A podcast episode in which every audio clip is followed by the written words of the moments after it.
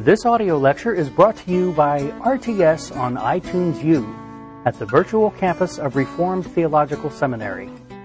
To listen to other lectures and to access additional resources, please visit us at itunes.rts.edu. For additional information on how to take distance education courses for credit towards a fully accredited Master of Arts in Religion degree, please visit our website at virtual.rts.edu.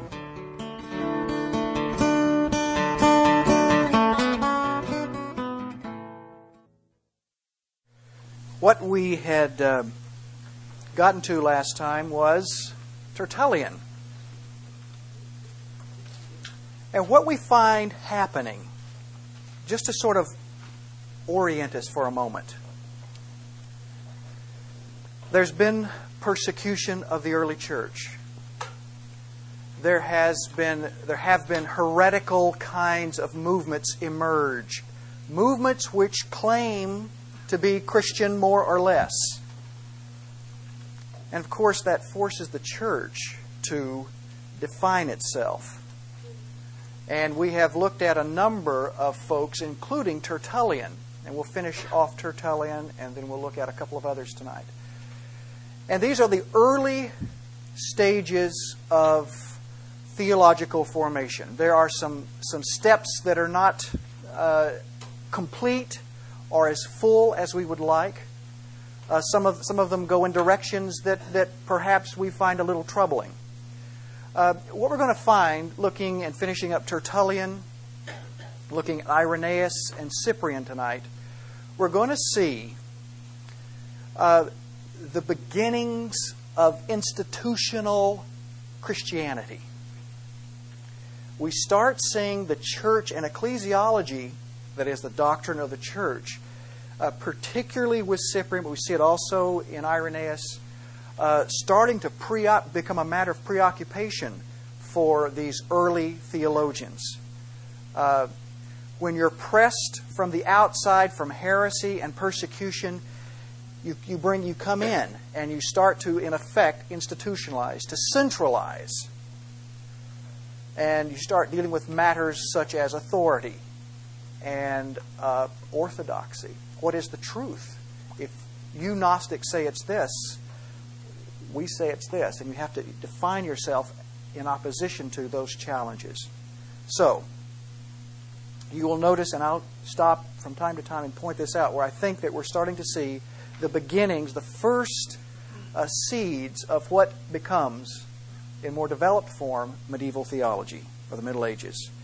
Just to rehearse very quickly the theology of Tertullian. Uh, in his doctrine of God, one of the sort of odd features is he talks about the corporeality of God. Uh, there is some debate as to what he means by that, God having a corpus, as he says. Uh, it may mean nothing other than the fact that God exists. We talked about that last time.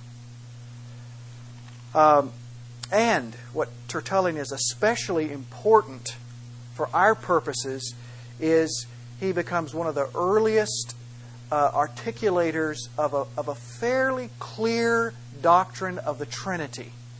Tertullian and the Trinity. Very important. He is the first, you will recall, to use the phrase, the Latin phrase, Trinitas or Trinity. He acknowledges that God is three and that God is one. One being, three persons. So he very much has, at least in the earliest, in its early stages, a doctrine of the Trinity. Now, the main hitch to Tertullian's view is the fact that there is still an element of essential or ontological subordination. The Son still appears to be, in some essential sense, subordinate to the Father. And so that's one of the main reasons why he is, in fact, uh, does not articulate a full, complete doctrine of the Trinity. Okay. Doctrine of Christ. I think that's where we left off last time. Tertullian Again, we see here early orthodoxy. He stresses that Christ was the God man. He rejects any suggestion that somehow the second person of the Trinity changed in order to become man, as if there was a change in his nature, that he changed his divinity to become humanity. He rejects any of that kind of idea. He rejects any sort of divine human alloy, that he's part God and part man. He'll have nothing to do with that. He wants to stress that God, that Christ, is fully God and fully man. So, this is a major step in articulating what becomes orthodoxy. The Son, he says, is pre existent, although there are a couple of places where Tertullian says the Son had a beginning. So, he wants to stress basically the eternal pre-existence of the Son, but there are these obscure passages where he seems to be inconsistent with himself, and he does refer to Christ as having a beginning. But those are not characteristic of Tertullian's basic thought on Christ. He will say also that Jesus, the Son, created the world, was involved in that at some level. He will also talk about Christ being virgin born.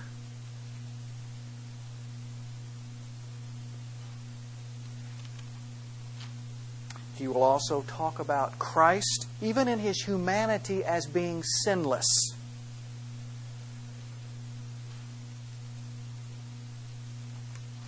So, what we see then in Tertullian are really some important steps in formulating the orthodox doctrine of Christ the doctrine of man. I inserted that. Again, we see some orthodox uh, beginnings here. According to Tertullian, man was made in the image of God, but man fell. Now, one of the things, and again, we see this in Tertullian, just like we see in almost all of the early church fathers in the patristic era before Augustine. There is not an extended discussion about the extent of sin in man. There's no extensive discussion of the consequences of the fall. He talks about a fall, but he doesn't elaborate. Uh, that doesn't really take place the doctrine of the fall and original sin until the 5th century with Augustine and Pelagius. Now, one interesting thing that Tertullian gets into uh, is he makes a contribution on the matter of the origin of the human soul. Where does it come from? These are the kinds of things that people were trying to uh, deal with in the second and third century. And generally speaking, there were three views about the origin of the human soul. The first one is called creationism. That's not uh, modern scientific creationism. But this view of creationism simply says that the origin of each human soul was directly created by God.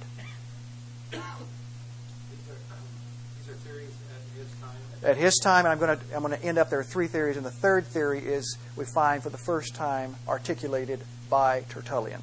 So these are views that had existed and in fact still exist, uh, at least the first and the third. You know, this one incidentally uh, has some relevance to modern day discussions about abortion. Uh, you know, if God directly creates the soul in a fetus, then that means that that fetus isn't in the image of God. And so there are, are some real potential consequences if you take this view in terms of a pro, uh, an anti, I should say, an anti abortion view. At any rate, that's the creation view. Many of the Eastern theologians sort of tended toward this creationist view of the origin of the human soul. Created? Well, that, I mean, nobody knows exactly. At some point, or yeah, or uh, whether it's conception at conception or whatever. I mean, that's those are kind of fine little fine things that it's difficult to know. Uh, any one of those could fit, whether it's at, at, conception or at some subsequent point in in the womb. Uh, but the, the, point is, is that God does it, and uh, generally speaking, it's before the actual birth.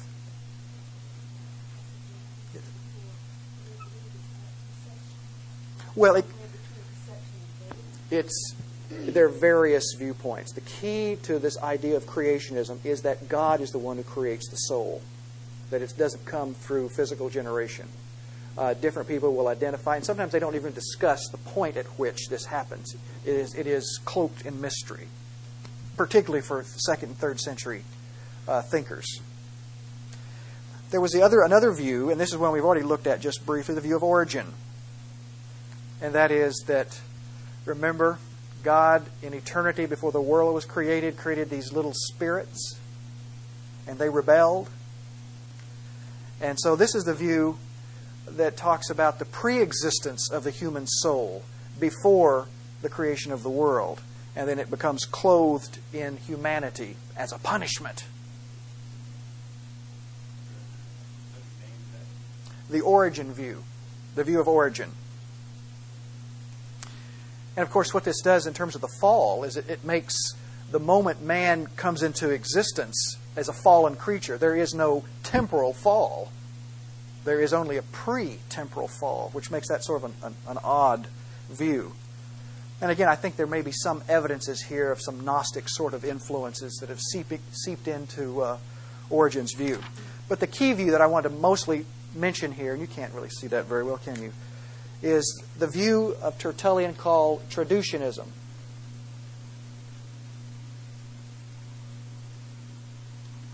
Traducianism. T R A D U C I A N I S M. Now, this is the third view, and Tertullian is pointed out as the person who first articulated what is called traducianism. And this is simply the view, it's very simple, is that the human soul is passed on with the body in physical generation, from parent to child. Where does a child get its soul? From its parent, just like it gets its body. Now, you know, there's some interesting things about this particular view that makes you want to think a little bit, and that is it somehow suggests that Adam's soul had reproductive powers. The soul. Uh, that raises, I suppose, some questions. At any rate, traducianism tended to be the view of the more Western theologians. Creationism tended to be the view of the Eastern Church. Uh, Eastern Christianity, excuse me. Just to sort of orient you a little bit with regard to traducianism, uh, there were a number of notable people in history who have held to a traducianist view. Uh, Gregory of Nyssa, NYSSA. Uh, Lutherans tend toward a traducian view, and even some Reformed uh, persons will uh, incline themselves, at least a few, to traducianism. Uh, W.G.T. Shedd, A.H. Uh, Strong, and Bavinck and, Dab- and Dabney, uh, they acknowledge some truth to traducianism. So they don't simply dismiss it out of hand. Uh, Berkhof, he's not very happy with traducianism. He's much more of a creationist in terms of the origin of the soul. So that sort of gives you a little bit of an orientation about this view, that it still is circulating, at least for some folk. On the sacraments, uh, Tertullian makes a very close link between baptism and salvation.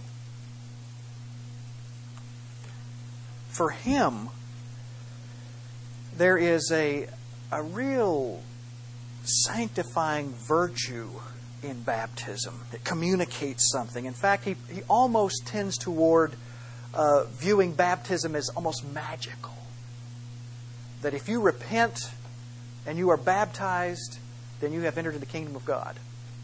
It's a, it's a very strong link. It's, it's not far from what we would call baptismal regeneration. Uh, although it is not without repentance and faith. Uh, he acknowledged that baptism was both a work of man and a work of God.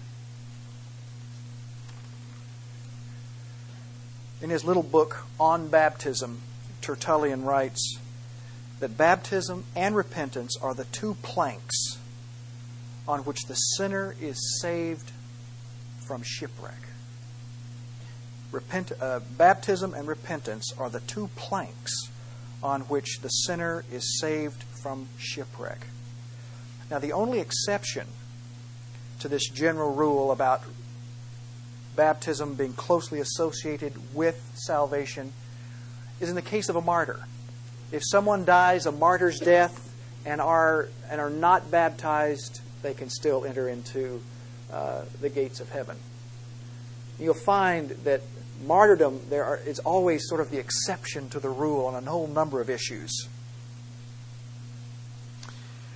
Uh, the effect of baptism, according to Tertullian, extends only to those sins committed before baptism, pre baptismal sins, original sin and uh, actual sins before baptism. And one of the results of this view that baptism wipes the, cl- the slate clean is that Tertullian recommends that people put baptism off. To put it off until later in life.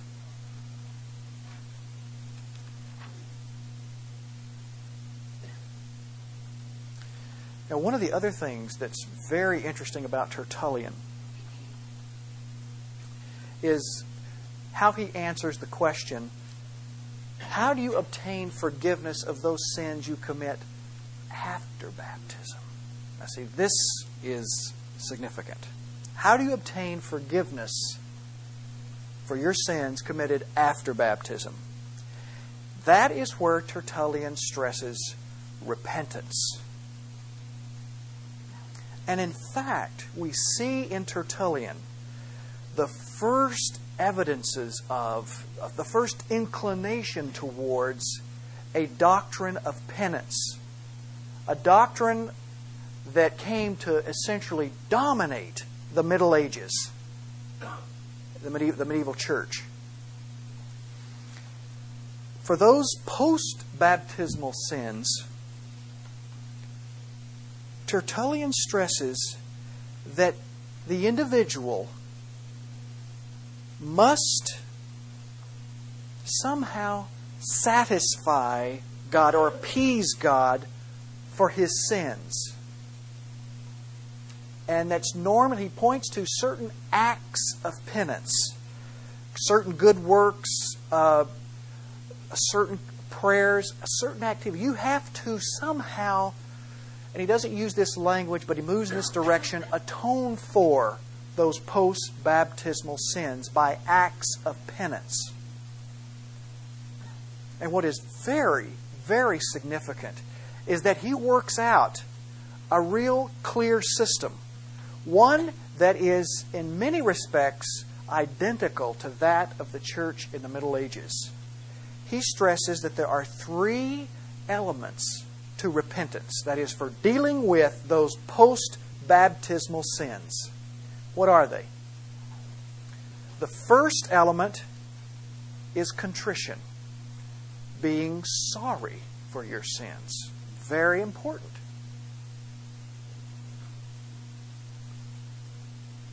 The second element in his system of penance is confession. You must confess one sin to another. And then finally, what are called satisfaction or uh, acts of penance to satisfy, uh, to somehow remove the, the offense that you have uh, made against God by committing these post baptismal sins. By doing these acts of penance called satisfaction, then you can get back into the flow of things. until the next post baptismal sin. He's using the word repentance. I'm saying here that we find uh, the first seeds. He is, he, this is not exactly the same thing as the fully developed sacrament of penance that the church adopts in the Middle Ages. What I'm saying is we start finding early evidences of this kind of idea of doing acts of penance for post baptismal sins.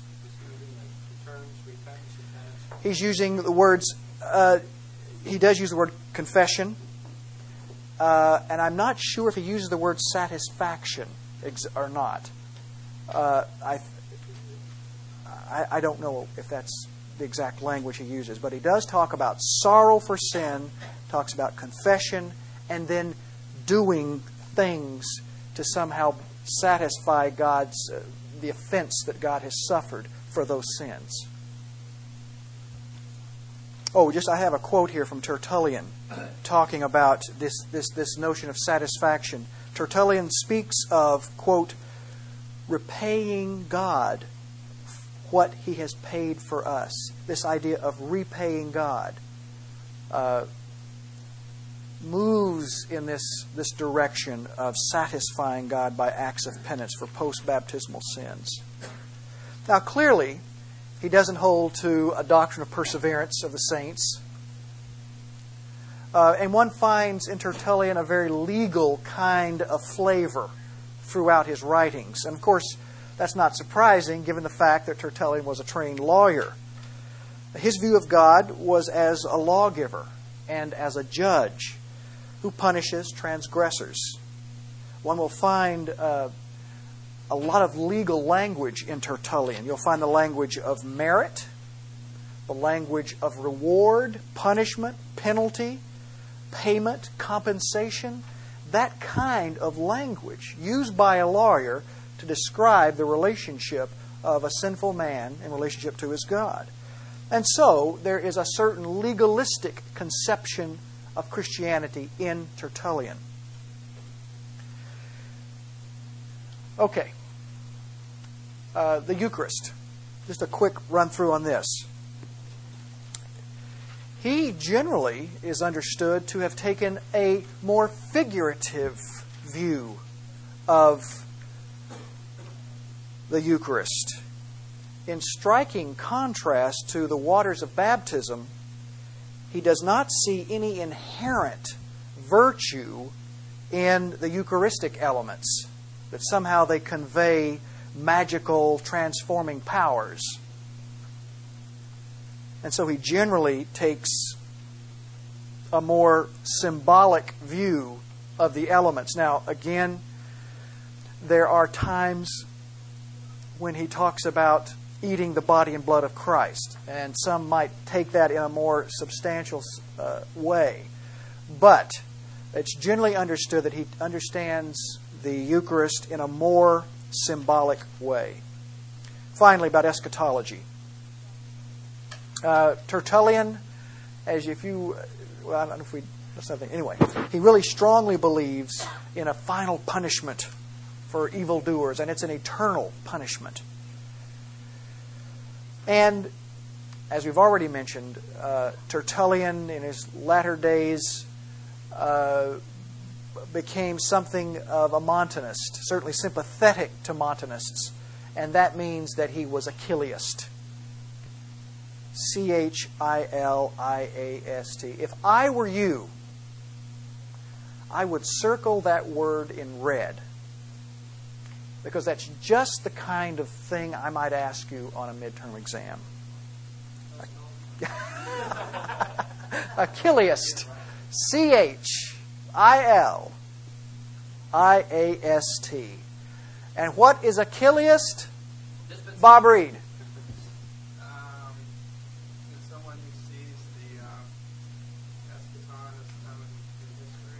That's right. Christ returns and he sets up a literal physical kingdom in which he reigns for a thousand years.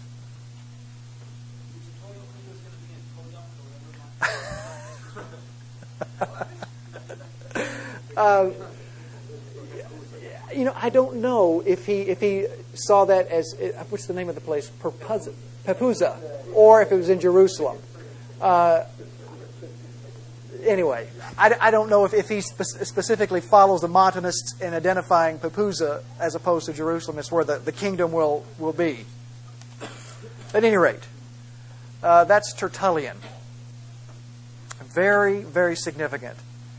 Any questions? Warren. A Montanist? Uh, we talked about that. It's, it's a group uh, who believe in the uh, validity of the prophetic gifts.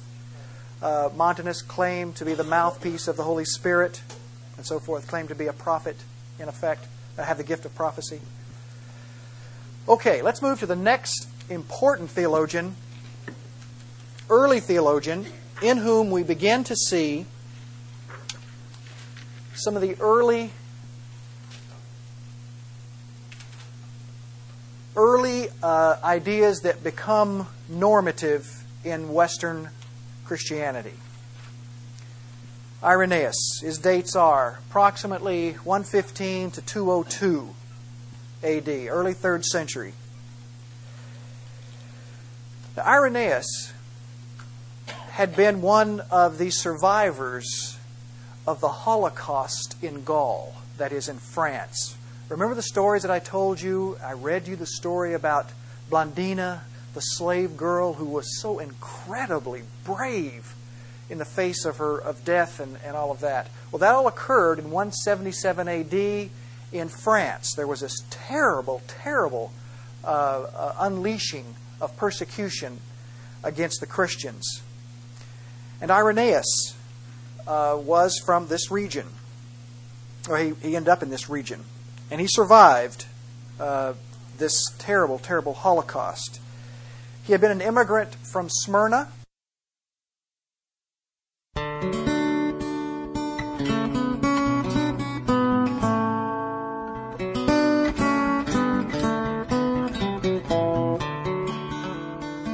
This audio lecture is brought to you by RTS on iTunes U at the virtual campus of Reformed Theological Seminary. To listen to other lectures and to access additional resources, please visit us at itunes.rts.edu. For additional information on how to take distance education courses for credit towards a fully accredited Master of Arts in Religion degree, please visit our website at virtual.rts.edu.